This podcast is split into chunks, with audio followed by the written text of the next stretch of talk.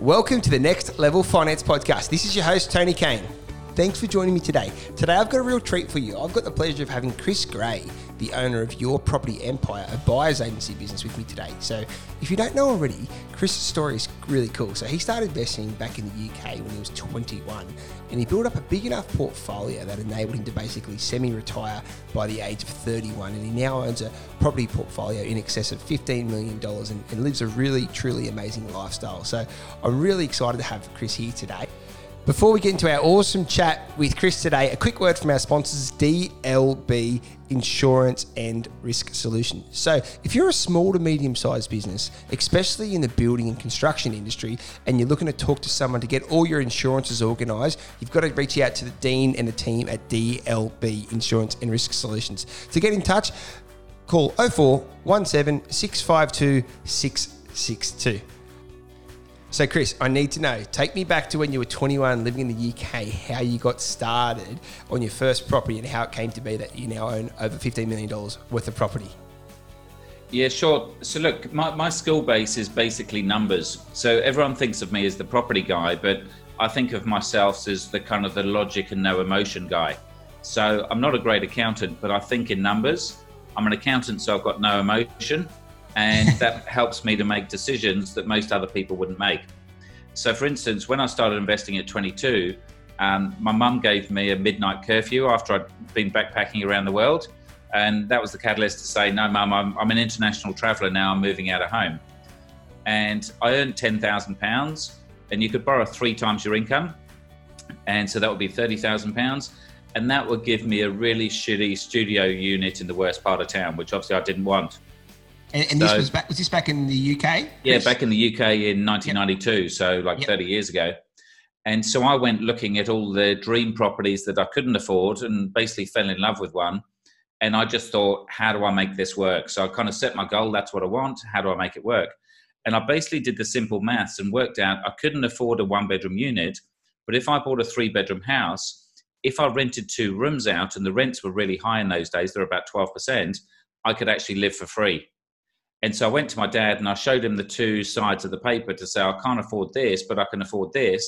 I don't need a handout, but I just need a parental guarantee, just like they do these days, to say that I'm going to pay the mortgage and the cash flow works. And long story short, I ended up buying a hundred thousand pound place for eighty thousand because I was in a good negotiating position, and um, effectively lived for free and had two years' salary overnight.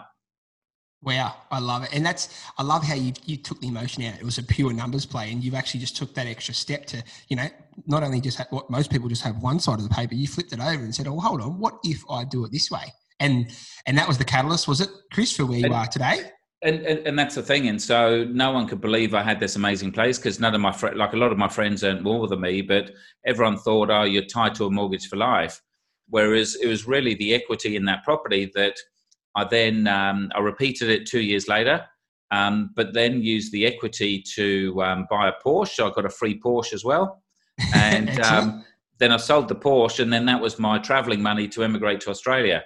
And so lots of people would think, oh yeah, but you're getting debt on debt, and you're that's bad debt, which which is true. But the thing was, is the property had still risen in value by much more. So if it had risen thirty or forty thousand pounds, and I'd taken ten grand off the table to buy a Porsche, and then use that to sell it to then tra- uh, fund my traveling, I'd still got an extra thirty thousand pounds worth of equity. So the difference is, is rather than sell the property and have no asset left, I kept the property and took a bit of money off the table. I love it. I love it. And Chris, has moving after moving on to, and moving to Australia, did you is that when things sort of to really ramp up for you? Yeah, so so I had two properties by the time I moved to Australia, and they were still growing while I was traveling and then I bought another property in in Sydney in Coogee, and it was just because we were just brought up with the mentality that rent money's dead money. And I've got different thoughts on it now, but I still believe in that rough concept: is you should always try and buy. Um, and so I just carried on buying here. So I bought one, and then did a bit of a renovation on it, and then that grew in value, and then I then bought a second one. And basically, by the age of about thirty, I had six properties and in the boom, that was early 2000s, they were growing at 100 grand a year each. It was like 20% um, capital growth then. So I was making yeah. 600 grand a year from passively from property. And my job at Deloitte's as an accountant, and I wasn't a very good accountant, I was earning 80 grand or 60 after tax. And that's why I kind of retired at, at 31 because I thought I'm earning 600 grand from doing nothing. I'm earning 60 grand after tax from working. Then it doesn't make sense to do a proper job. It's a pretty easy decision, isn't it, with those types of numbers? But it's actually still really hard because I've been brought up. So my dad was a, um, a doctor, my mum was a nurse. We've been brought up to be employees for life. And the thought of being self employed, oh no, that's for different people. And so mentally, it was actually very, very hard to not have a wage. And so the way I got over that hurdle was I basically put 60 grand into a bank account and paid myself five grand a month. And I thought that's the same as having a job for a year. And then if at the end of nine months I'm, I'm worried I'm running out of money, I've then got three months to get a job. And being an accountant, hopefully I should get another job. But then suddenly one year led to two to three to four to five. And then kind of 20 years later, then uh, I haven't done a proper job since. Chris, I'm really glad you went there because I, have spoken about this sort of concept, what you just spoke about, to clients of mine over the last 12 years. And one of the things I talk about, the, the importance of investing is it gives you that choice, right? So if we sort of looked at your story and go, well, without those properties, it would have been very difficult for you to you know um, make the decision to go to leave your wage and go into self-employed land. And i talk to people all the time where you know because I, I don't have any sort of preference between self-employed and employee right? It comes down to the type of person you are. But i think what i've seen and it's unfortunate so many people have you know wanted to run their own business and they've gone out on their own but they didn't have that capital behind them to basically sustain that self-employed period so i love what you did there where you basically gave yourself the, best chance of surviving without having a wage and, and that's the thing, because if you're involved with lots of business people and they're trying to borrow money for their businesses, the first question the bank asks them is, What property have you got? Because banks don't generally lend against businesses, they lend against property. So I was very lucky to, to get into that. And a lot of people ask me now is what is the biggest thing about wealth and having money because they know i'm into kind of um, cars and choppers and boats and traveling and all that kind of stuff but ultimately, the biggest thing that I've I've understood about wealth from speaking to thousands and thousands of people is its is choice. It's having the freedom and choice to do what you want, when you want, with who you want. And so, whether you're living in a million dollar home or a 10 million or a 100 million, or you're driving a brand new car or second hand, most of it doesn't really matter. It's having the freedom to do whatever you want so you're not forced to turn up to work. So I was always rebellious at school. I hated being told what to do. And even if I wanted to do it, I probably wouldn't do it just to be defiant. yeah. Eh, and so this is the thing is is sure I still work, but I'm I'm only doing work that I choose to do. And if I don't want to do it, I won't do it. And so that's a completely different thing for working for the man, going out to work at eight in the morning, coming back at eight o'clock at night, and having no choice. And I bet you, Chris, that even though you've you've got the choice now, what I found, and it's similar, I've been really fortunate to be in a similar boat where, you know, even though I've got the choice, for some reason, because it's my choice, I actually work harder than, than I would if I was working for someone else because it's for me. So it's actually a, it's like a, it's, it's there's so many benefits of having that sort of wealth where you can then take the plunge, go out on your own, and you've got the capacity and the freedom to do what you want. And what you're going to find is you're going to earn way more than you would have on any wage anyway. Would, you agree with that, buddy? Exactly. And look, I'm not a big man for quotes, but one of the ones that um, I love is the Confucius one: is if you love what if you love what you do, you never work a day in your life, and that's the whole thing. So when I gave up work, three or four years later, I then set up the business because a lot of people said, "Oh, can you help me do it too?" And so I basically built a business on all the things I love and the th- things I don't love. So I've got no office, I've got no staff, I've got people that work for me, but they're all self-employed. We don't have to turn up to an office every day. Until recently, we never even had a database for ten years. I mean, I don't even use the database; some of the other guys do. But all of the things that you don't like doing, then we don't do it. Like I haven't worn a suit in years almost. Even at Sky News, I'll be in a pair of jeans and I just wear a jacket and a shirt. So most of the time now I'm in shorts and t-shirt.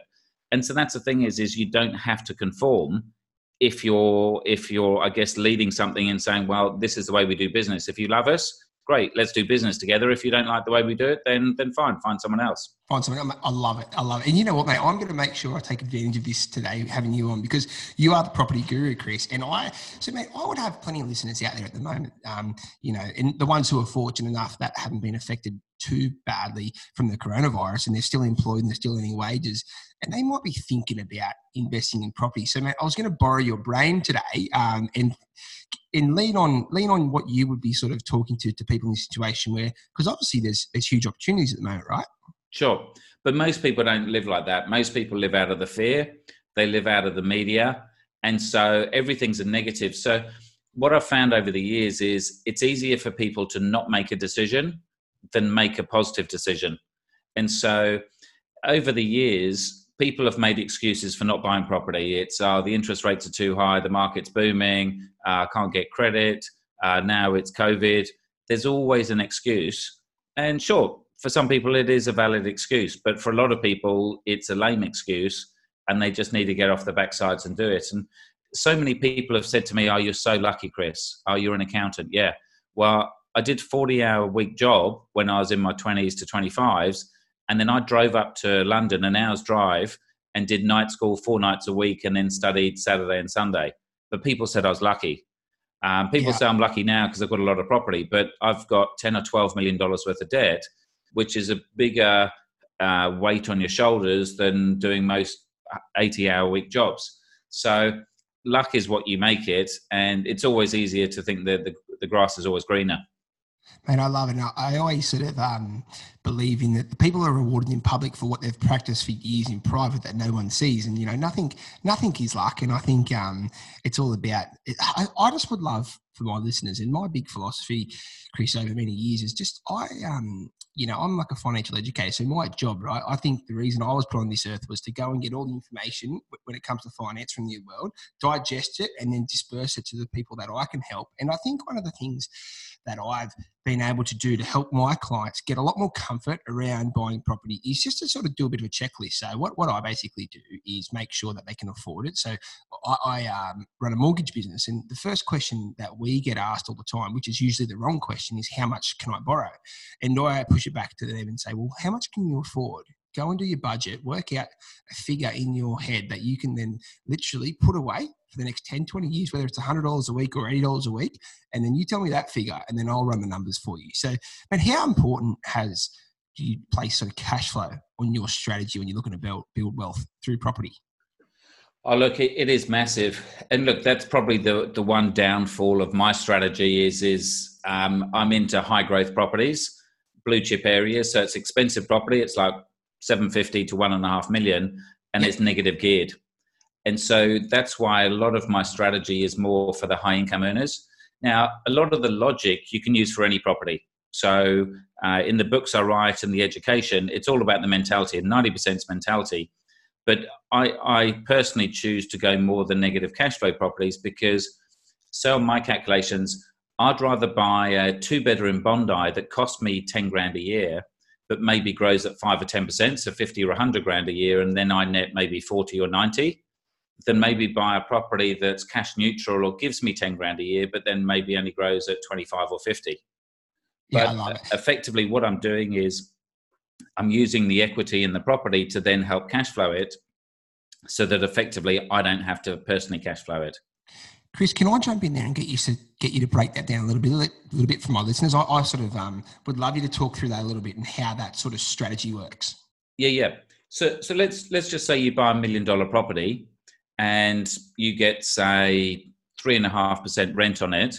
So you get thirty five grand a year. You maybe have ten or fifteen grand's worth of expenses like strata fees, property management, and stuff like that. And then say you go and borrow eight or nine hundred grand at say three, three and a half percent. Roughly, I work out over the years that million dollar property will cost you 10 to 20 grand a year to cash flow. So the rent. So what, one to 2% of the, of the value approximately? And, yeah. and that's the clever thing. So people think 10 or 20 grand, it's a lot of money. But what it means in percentage terms is as long as the property market grows by one or 2% a year, you're going to make money. Now, sure you're going to get some tax benefits from that, but I don't worry about those. I think those as a bonus. Just all cream. Okay. Yeah. And so when I'm going to buy that million dollar property, say you need 5% for stamp duty, so 50 grand. Maybe you need 10 or 20% deposit, so say 100 or 200 grand. But then I might borrow another 50 grand, and that's my cash buffer to help cash flow it for the future. Right. So if I go and buy a property and I've got 50 grand that I can put in my offset or redraw account, and that property costs me 10 grand a year, it means that I don't need to physically put a, a dollar in myself for the next five years. Gotcha. And that's yeah. what we call about self sustaining property or having it completely separate so that whether you lose your job or something goes wrong, your properties, they're all in the corner and they look after themselves. I love it, and like you said, if we if we know that the net pocket or the out of pocket cost ranges from one to two percent, all we need to do is exceed the two, or two above two percent to make sure we basically it's been a good transaction for us, right? Exactly, and so this is why I'm not panicking at the moment because I've got money aside that I leave in the offset or redraw. So even if my rents don't come in for a while, I know I've still got the cash flow then in this COVID um, environment, I know I can get a six month holiday from my bank if I need it. I'm not going to use it unless I really need to. But also know I've got the tenant's bond money and also know all my properties are insured. And so if there's any difference between the rent they pay and the rent that's due, hopefully the insurance should kick in. And so it's like having a plan A, a plan B, B, B, C, and D, so that it's unlikely that all of those things are going to go wrong. Mate, I love it. I love the protection you provide around your, I suppose, your financial fortress. Chris, what, what basically, I, I love the strategy, and I'm very, I, I, agree with it. I couldn't agree more. But what would you say to? So let's, let's say we've got some listeners out there. They might have just been recently married. You know, they've maybe had a kid, and they're they're doing their best to get ahead. And I know you touched on the the rent money is dead money, but let's say we could, you know, break down a case study. If you've got two 26 year olds out there just married, they're, they're doing okay in their careers, but they're not, there's not a hell of a lot left over at the end of the week or the month. But they want to get to a position where you're at, where they can start to buy these prestige properties. What type of plan would you sort of map out for clients in this sort of scenario?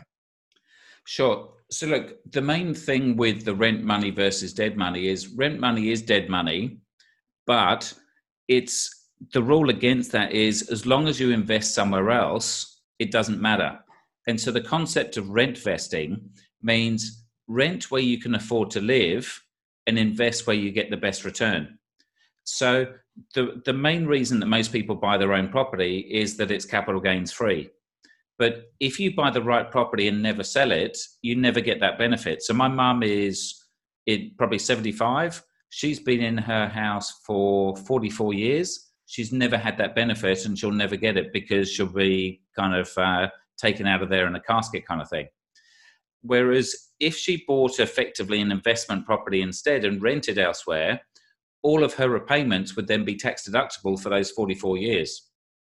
So for that young couple, especially if they're going to have kids, like I've got a 10 and 12 year old, and what you need when the kids are newborn is different to what they need at two years old, at four years old, at eight and 10 because when you're a newborn, you don't want to have stairs in the house. You want to be able to try and drive straight into uh, an indoor garage and stuff like that because you've got prams and all that kind of jazz.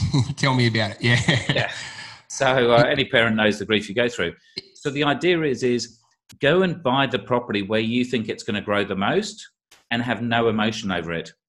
Then if times are good, go and spend a bit more money on rent and go and rent somewhere you couldn't afford and have a bit of fun if you then need to bunker down or you've got a kid or you're down to one income, then maybe take a step back and say, right, okay, let's have one or two years or six months of saving and let's move to a suburb slightly further out, which is then 20 or 30% cheaper.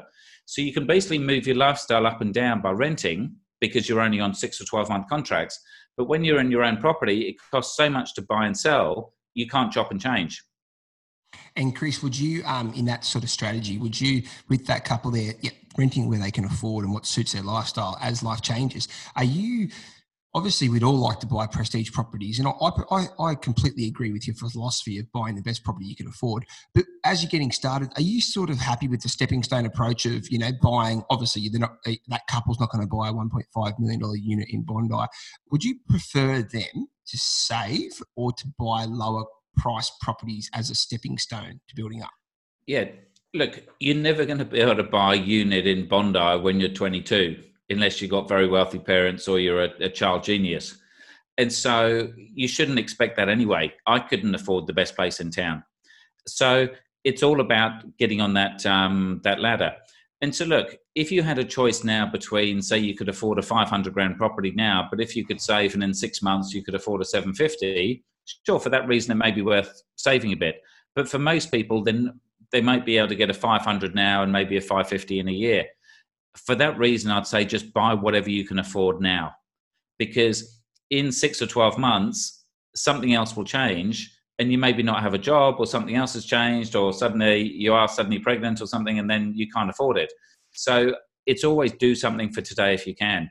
And so even if you can't afford the best places is just buy the best location you can and look there's lots of different strategies out there of buying regional buying brand new getting depreciation buying reno and flip and all these kind of things but the best thing i've learned in i've done probably four or five hundred interviews on Sky with various uh, experts and stuff. Location, location, location. They say it all the time for a reason. In this COVID, I'm not worried about my properties because there's no supply in those areas and there's lots of demand from wealthy people. If you can't afford that, there's still regional places or places just slightly further out of town that are have got multiple industries. There is a shortage of um, supply in the local area for whatever reason, and there's lots of people on high income jobs from multiple industries. So one industry being wiped out isn't going to change things. Whether you're spending 200 grand or 500 grand or 750 or a million, it doesn't matter. You just need to get on the ladder because property is all about leverage. So you're only putting up five or 10% down, but you're then getting 100% of the value. And it's about compounding and time in the market. That, that's the secrets. Chris, there's some real, uh, mate, thank you so much. There's some absolute gems there. I mean, I, I talk about all the time, and the wealthiest client that I've got, right, he's worth, you know, tens of millions. He's, he's the simplest person I know, and his philosophy is he basically just says, you know, go to the major capital city where you live and just go to the middle of that city and just keep walking out until you can afford to buy. and yep. I know that sounds super simplistic, right? But it's just, I, I, love it. And I think what you said there is, is critical. I mean, I have a lot of clients that approach me and go, oh, I found this cheap property, and there's always a reason for that. And I think if they could, I'm a big fan of what you said there, is where high income jobs are across multiple industries. I think if um, you could take a step back a bit and go, well, yeah, there's a reason that property's cheap, but like I love, I love the point you said before, whereas if you're going to get a, um, you know, a five percent return on a 300 grand property, versus a 5% return on an 800 grand property, it's a completely different set of numbers, right? So, um, mate, this is brilliant. I love this. And mate, yeah, and look, with the simple thing is that's probably the biggest complaint about ours is so we've got a whole mixture of clients from clients in their 20s just starting out to super wealthy people. A lot of the very clever wealthy people in the city say our strategy is too simple. If it was that simple, everyone would be doing it, but it's not because we say it's too simple for most clever people because clever people think it's got to be more complicated and they try and adapt the rules and they try and get too clever about it. The biggest thing I've ever done is I bought and then I carried on buying. And I bought in the GFCs, I bought in the booms. I haven't necessarily picked the markets. I haven't bought the cheapest properties. I haven't done the best deals. I haven't done the best reno. But the reason I'm wealthy and I've got money and I've got freedom and choice is because I did it and I didn't listen to everyone else. I love the simplicity. And Chris, can I ask you about, without getting too personal, but like, have you got a buy and hold only strategy, or are you happy to move on move on a property if it's done well for you? No, so generally my strategy is always buy and hold because my thought is if you buy the good properties in the good places, why would you ever sell? Because it's always good. And, the downside with property up. is it costs you two or three percent to sell um, it costs you five or six percent to to rebuy plus capital gains. So you throw away most of your money. So as long as you can refinance, and that's the key these days is serviceability and refinancing, you can get more money by just pulling the equity out and keep repeating than you can by selling. I love it. It's a very, very similar advice. We're on the same sheet there. And what about Chris? Do you have any thoughts on people over people over capitalising on their owner occupied property? Because I, I um, unfortunately have a lot of listeners and people write in and a lot of people I speak to, they've, they've got themselves into a situation where they're basically, you know, mortgage prisoners of their own home and they haven't, albeit they might have some equity, but they've gotten their, their owner occupied mortgage repayments just way too high that they've got no, nothing left over to grow their wealth. Do you have like a, a guideline for how much your home should be worth compared to your income or anything like that?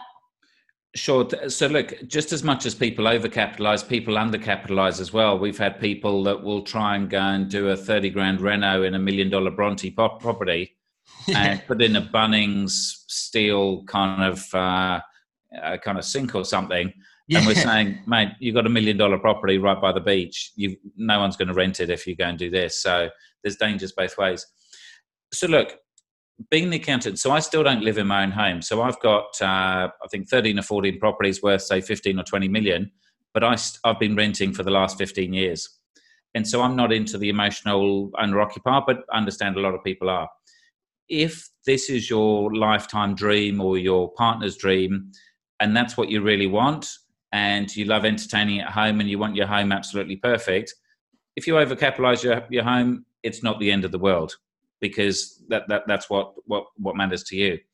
But if you want to be really financial and get the best kind of money for uh, for your return, what I do with any renovation, whether it's a home or an investment, is I go and get an independent valuation. So just like when you buy a property, the bank sends a valuer out. We use our, our own independent ones and we pay them more than the banks do, so they do a proper job.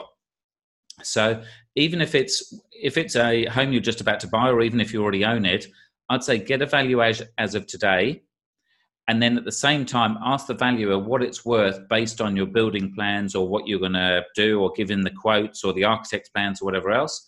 And even though it's not built yet, he can give you a valuation as to what the market would say it's worth when it's fully complete.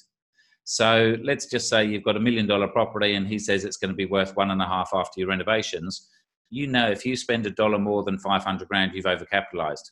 Now, if you want to do that and it's an emotional thing, then that's fine. But at least you know where the emotional money is and where the, the straight money is.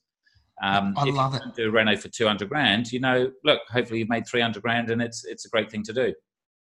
It's just that, you know what I, I love about that, Chris? It's just that extra step, isn't it? That independent valuation. Just that that that, that second set of eyes to go, right, here's what I'm thinking of doing. Am I am I gonna, you know, do my ass here a little bit or, or go backwards? And I love that, mate. And um, mate, talk me through a little bit more about this. So your philosophy of renting your, your property that you live in. I know you said you've got a couple of kids there. So I know a lot of listeners out there would be saying, you know, whether it's the husband or the wife, they're saying, there's no way that I'm going to run the risk of having to move every 12 to 18 months?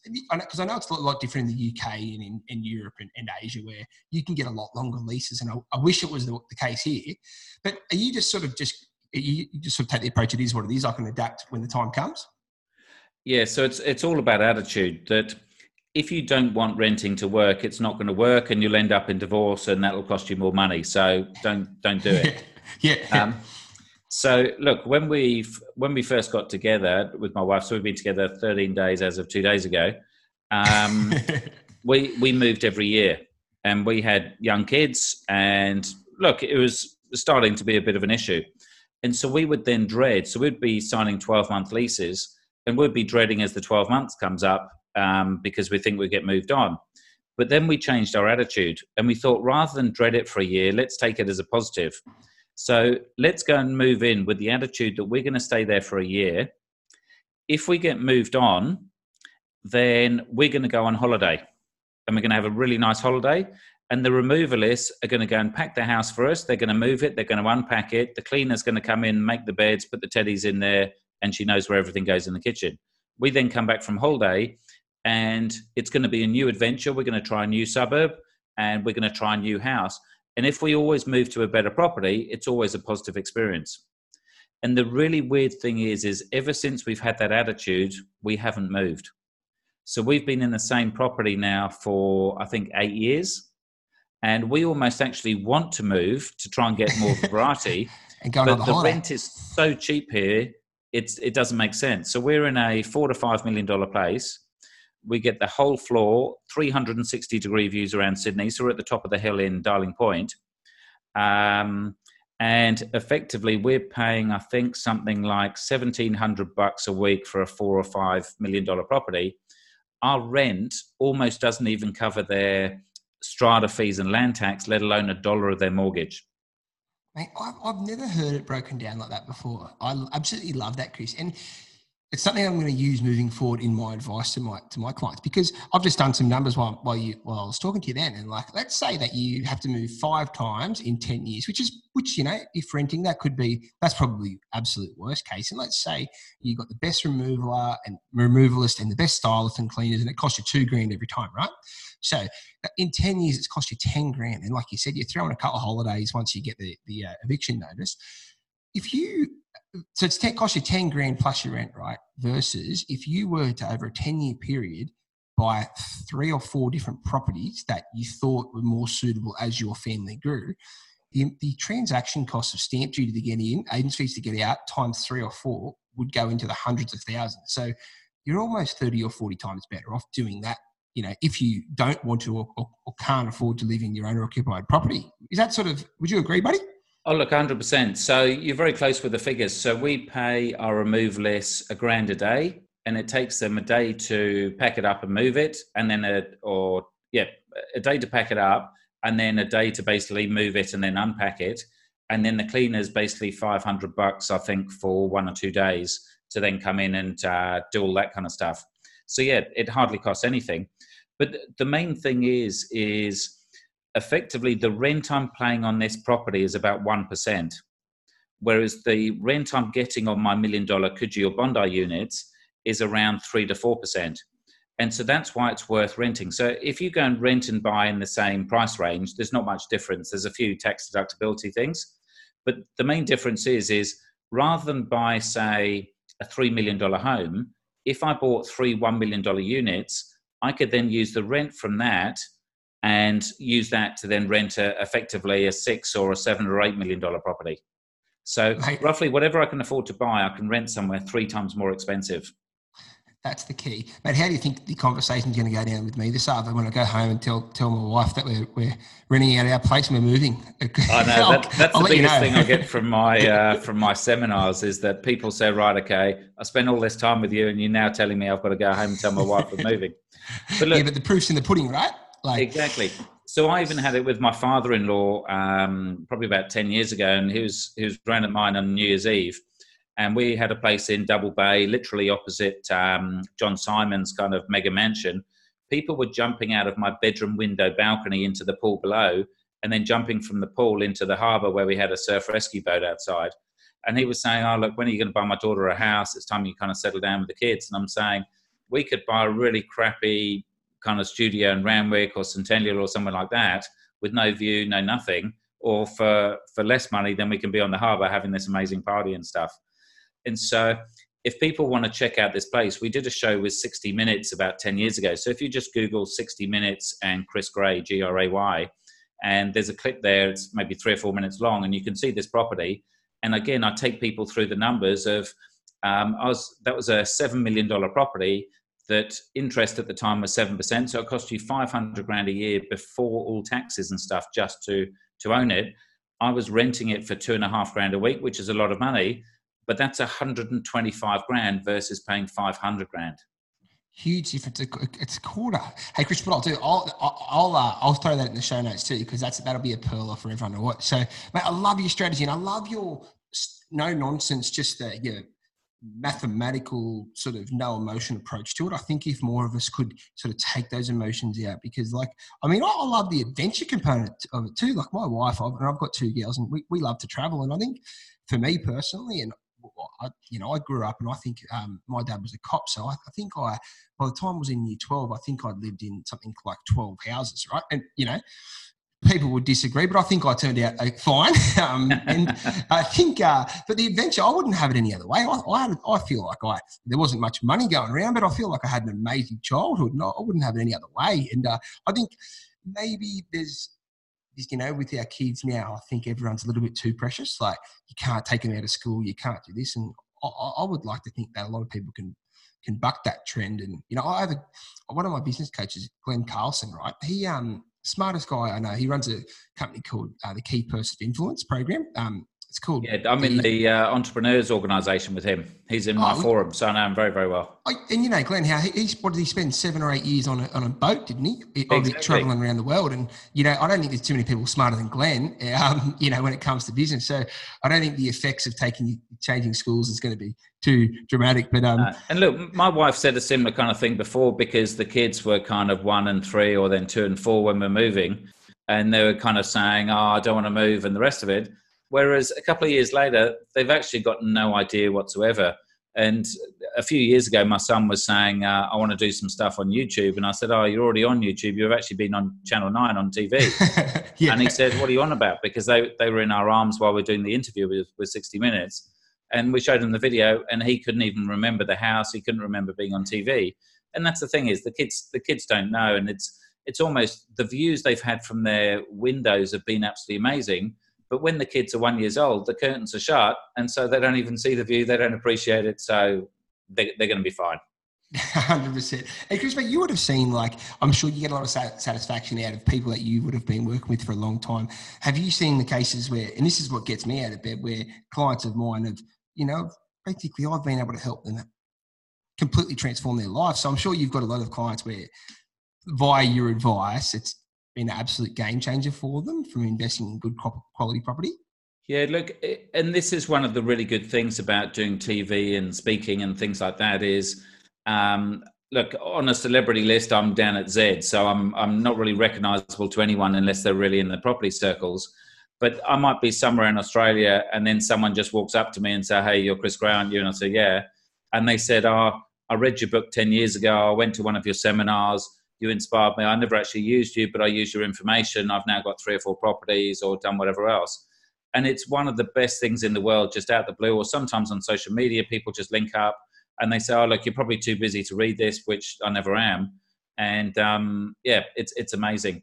But probably the the nice turnarounds that I've seen is I had a couple of mates here who never believed in the buyer's agents model. Like to pay a buyer's agent two percent to buy a property, they just didn't believe in it but I needed to upgrade my websites and stuff. So I was going from I had an education, I was teaching people business and moving to the buyer's agents, and they were these kind of top end ad agency guys, and they were saying, look, it's going to be fifty or hundred grand to do your website and stuff. And I thought, God, there's no way I can afford that. And so we said, well, why don't we do a contra? And they said, well, we don't, we wouldn't normally hire you, but if it's contra, then we'll hire you. And over the process of us buying them lots of properties, they then saw the value in what a buyer's agent did compared to them doing it by themselves, bought into the process, and obviously that comes out in the websites and stuff. But these were the guys that adopted pretty early. This was like 10 or 12 years ago. Both of them now, one of them lives in Lennox Head, uh, one of them lives in Byron. And effectively, they weren't into money that much, but they built up enough property that they want to live more of the hippie lifestyle and, and be away from the, the city and all the smog and, and the hustle and bustle. And so for those guys in their 40s, they've got young kids as well. One of them's got young kids, one of them's got older kids, is that they could then go and do that. Whereas being tied to their high paid jobs before, there was no way they'd be able to uh, make that kind of move. Mate, I love. And especially like I, would imagine, like you alluded to before, Chris, is, you know, we're all, you know, majority of us are panicking about COVID, but I would suggest, like you said before, you're not concerned because you've got a significant financial fortress. And I think that's one of the things that's over, you know, it's probably overlooked when investing. It's like, yeah, well, it's great to grow, grow your wealth and have nice cars and holidays, but it's also, it's also like a form of insurance, isn't it? Where you know that okay, well, if, if and when the shit hits the fan, which it, it's going to hit the fan, you know, a lot more in the future, you don't have to worry because you know you've got that equity there that you can lean on if you get laid off or your business yeah, slows down. So. There is always a worry there. So it's not that I'm completely oblivious to it and I'm saying it's not going to affect us because potentially it is. But at least it gives me more comfort to to think about things, to know I've maybe got a couple of years' money. So a lot of people are uh, a paycheck to paycheck, as we know. And I know from being an accountant before, if we paid people a day late, the amount of people that would bounce direct debits and have serious issues or couldn't afford their lunch because they are paid a paycheck to paycheck. The whole idea about property investing, it should be a 10, 20, 30, 40 year plan.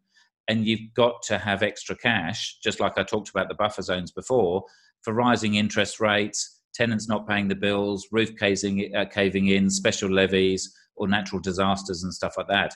So the main thing is, is you've just got to stop being panicked into making stupid decisions. Um, and so, sure, I do worry because look, I've got ten million dollars plus of debt, so one percent increase in uh, interest rates, and I'm paying an extra hundred grand a year. So things do affect me, and having so much debt, then the banks don't. It's it's not easy for me just to walk into a bank and get a loan. It takes like months and months and months and lots of paperwork. But at the same time is it's six to 12 months between decisions rather than panicking overnight that I've got to do something. Yeah. And you, you know that, you know, you're not buying properties every day, so you can plan for it. And um, hey, Chris, I wanted to just ask you, obviously, lean on your expertise as a buyer's agent, because a lot of my listeners, um, it's probably a relatively new industry in Australia, and I've used buyer's agents before, and I, I um, I couldn't endorse the industry anymore. It's like it's it's essentially an outsourced service which saves you a lot more than it costs you. So, mate, for the listeners out there of mine who aren't quite exactly familiar with what you do, would you be able to just sort of spend a couple of minutes and explain what a buyer's agent does and the importance of it and how the process works? Yeah, sure. So, look, buyer's agents have roughly been around kind of 10 to 15, maybe 20 years for the early adopters. And it's really a mindset thing so our parents' generation was look after your pennies, pennies look after the pounds, and why pay someone else to do something that you could do yourself? So, for instance, my dad would never buy anything off anyone that drove a, or anyone that drove a BMW because he said they were too highly paid. And the, the mindset has changed though, because say if you're selling a million dollar property, most people will use a real estate agent. You pay them 2% or 20 grand because if they can sell it to someone for a million and fifty or 1.1 sure you paid them 20 but they've made you an extra 30 or, or 80 grand and if someone does it all day every day they're going to do it better than you that hasn't done it before or you do it every few years so the buyer's agents concept's exactly the same is if you only buy property every three to five years or even if you bought one a year how good are your relationships going to be, your negotiation, your ability to pick the right property compared to someone that does it all day, every day? Now, the problem is with real estate is everyone thinks they're an expert. They think they know everything about property. And so for a lot of people, they say, no, oh, I enjoy it and, and the rest of it. But we operate in the most um, competitive markets in Australia. We're in the eastern beaches, lower North Shore in the west. And virtually every single property goes to auction. But we know a million dollar two bedder with parking close to the beach in a small block facing north will have 20 or 30 buyers on it most of the time. And even in these times, they'll have five or 10 buyers. At auction, that will sell for a million and fifty or 1.1. So our thing is, is we can buy that for a million. We buy it on an independent bank valuation, which you as a mortgage broker would know would be conservative. Yep. The only way we do that is we've got relationships with agents that we've had for 10 or 20 years we might have bought 50 properties from their agency or one or 200 properties from their agency.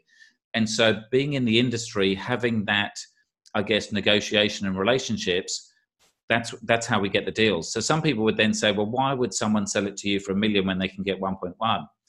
But there's lots of reasons, like COVID. Now, people are terrified.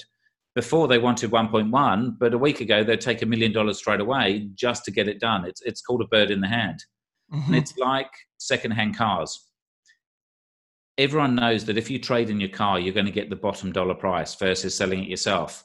Everyone still trades in their cars because they don't want to deal with the public. They don't want the grief of selling that car. And so, just as people, certain people will trade in cars, certain people will trade in properties. And we, are, if we offer them a million dollars today versus them waiting three or four weeks for a million and fifty or 1.1, or the market changing and they only get 950, they'll they'll take that million dollars. And so, effectively that's what we're for is not only picking the right properties doing all the work but it's being able to get a decent deal I love it. I think it's it's almost uh, you know if I had my way, it'd almost be mandatory because it's a you can't assume like I have a stockbroker and it's effectively stockbroking for property, right? Like I, um, Dave Lyons from Bell Potter who looks after my stuff. There's no way that I would be, um, I suppose, arrogant enough to think that I'm going to outperform Dave, who's there all day, every day. He's got, he's like, like you are with the agent. He's getting the, the, the news hot off the press, right? And he's got access to people that I would never have access to in a million years, like yourself with 10 years plus relationships with agents. So I, I think for the brokerage that I pay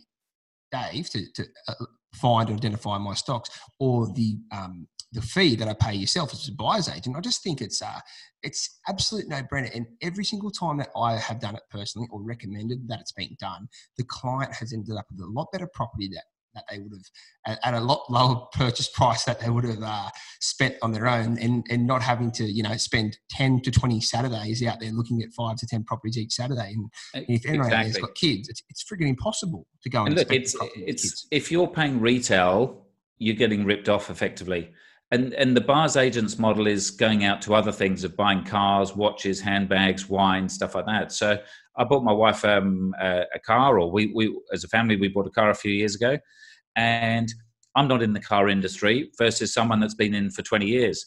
So we basically found the car we wanted. We got a price. So say it was like we got a Audi RS4 for say 100 grand. Um, he will then go off and negotiate it and go to suppliers that he knows are wholesale that just want to move cars quickly, and say he got the same car for 90 grand he then charges us 20% of what he saved. He saved us 10 grand, so he charges us two. But I've still got a car net at 92 grand versus paying 100. And he's done all the work and got it delivered and make sure it's kosher and it, it, it does exist and it's, um, it's a legal car. So, in those kind of scenarios, why wouldn't you buy a car from someone that does it all, all the time? Because net net, you're making money. I love it. All back to the mathematics, mate. I absolutely love this, Chris. This has been this has been brilliant for the for the listeners out there. So, mate, let me um let me ask you if, if we were to fast forward ten years from now, with the you know personally and professionally, what would have had to happen in this decade to make you feel like you've you've um you know had a good you know crack and it's worked out well for you? Yeah, look, I, I, guess being contrarian, I'm, I'm different to most people. So I'm not trying to build the biggest portfolio. I'm not trying to build the biggest business. Um, to me, everything's about lifestyle and and work life balance and things like that.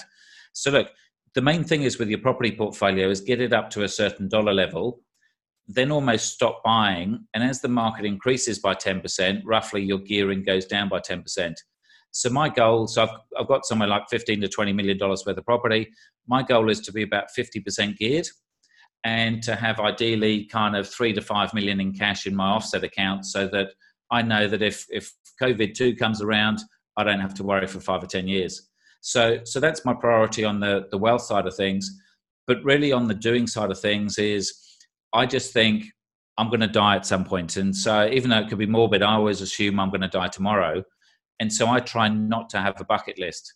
So as soon as I think of something to do, I just go and book it and I go and do it. So I travel overseas 12 to 15 times a year. So I try and do at least a week a month overseas and just yeah. book in lots of experiences some with my wife some with my family some with the boys some for business some for for pure pleasure and i just want to fill my next 10 years of all of these things and every time i hear of someone dying or someone having cancer or someone hurting or covid or whatever it is it pushes me on to book more and more things into my diary so when i gave up work at 31 people said oh what do you do all day you must be so bored I was busier when I gave up work than when I was doing a full time job because I found so many different things that I could go off and do. And I just want complete variety in my life um, because not many people can afford it, both monetary or time wise. And I just want to fill my life full of just doing lots of different things, anything from charity to fun to business to, to whatever else. Chris, it's, it's that's brilliant. I love I love it. You're high energy. You're, you're all about life, and I, I love uh, I love hearing that from people where they're just going for it, you know. And ever since you were 22, by well, from what I can gather, you've gone for it, but not recklessly. You've you've you know your numbers. You're you're intelligent to know what you need to do to get to where you want to be, and, and still to this day, you're sort of working off ratios of you know 50% is your number, and you know that the the benefits of renting versus owning significantly outweigh, you know, the, the cash flow costs. So, mate, this is, mate, this has been absolutely brilliant. I just want to acknowledge you, mate, for everything that you've done. You know, I've followed you for a long time, and I know that there's probably thousands of Australians out there who you've, like you said, you've never met, but they've read something or watched something um, of yours, and it's made a significant impact in what they have done financially. It's probably improved their lifestyle significantly. So, mate, um, thanks so much for coming on today. It's been it's been really brilliant to have you on. No, my pleasure. And look, one of my favourite things is uh, one thing my mum taught me to do, and that's having an afternoon nap. And again, that's one of the biggest luxuries in life. It doesn't cost anything, but you need the freedom and choice to do it. So quite often between two and four, I might be watching TV in bed, fall asleep for an hour, and to me, that's the perfect lifestyle. Mate, that's a that's a great that's a great finish. That that is that's worth a lot to a lot of people. Trust me. and um, Chris, mate. So what I'm going to do is right your your book, right? I'm going to make sure that I put that in the show notes. So it's the Effortless Empire. If you haven't read it already, guys, you've got to grab that. You can jump onto Chris's website um, at yourempire.com.au to grab that book. I'll put a um, link in the show notes so you can easily access it. And like I said, if you've been thinking about entering the property market and you know, if you're, if hopefully after hearing Chris and I chat, you've you've you've convinced or at least uh, are starting to think about maybe the outsource approach to buying property is the way to go. Head over to yourempire.com.au, you have a chat with Chris and his team, and they'd, they'd, love to help you out. And, and Chris, mate, all the best, mate. Like I said, keep, keep up the good work, mate, and uh, you're a real inspiration to all of us. Wonderful. Thanks for having me on. No worries, mate. That's a wrap on another podcast. Thank you so much for joining me today. If you haven't already, please uh, subscribe. That way, a new podcast will be downloaded to your phone or your computer every week. And if you think there's someone in your life that might benefit from having a listen to this podcast, please do us a favor and share this with them. And uh, stay safe. I know there's tough times out there, so just do your best to get through it. Look after everyone around you, and uh, I really look forward to catching up on our next podcast. Thank you very much.